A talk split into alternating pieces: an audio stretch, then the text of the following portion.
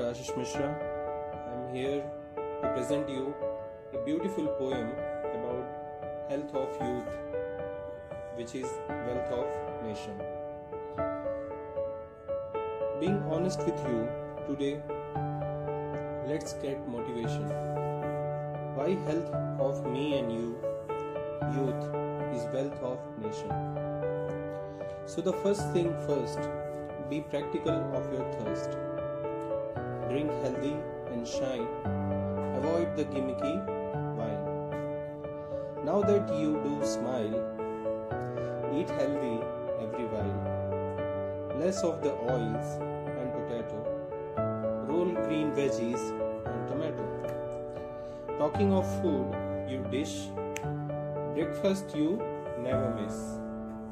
Whenever you wanna drink, buttermilk is our drink. Being fit is just so cool, not just what is beautiful. From liability to an asset, you grow to great asset. Being fit is a fit workforce, making nation a big horse. Thus, reaping a good future